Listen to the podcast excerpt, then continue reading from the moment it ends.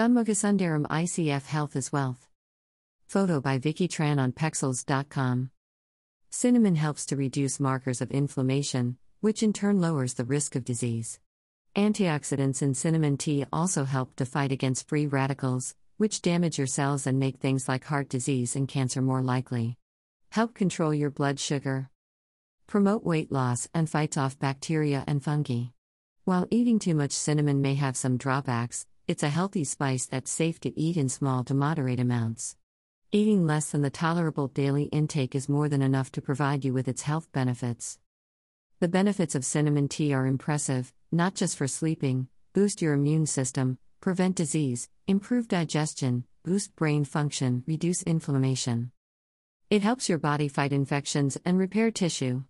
Cinnamon can kill bacteria, viruses, and even drug resistant fungi.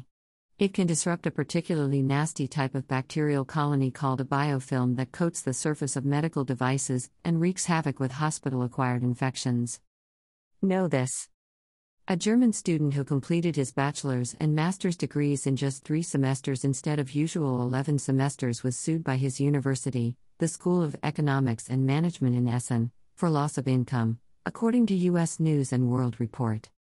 To earn both a bachelor's and master's degree at the school would normally take 11 semesters, but Marcel Pohl sped up the process to just 20 months by having his two friends attend classes that conflicted with others he was enrolled in and take notes for him.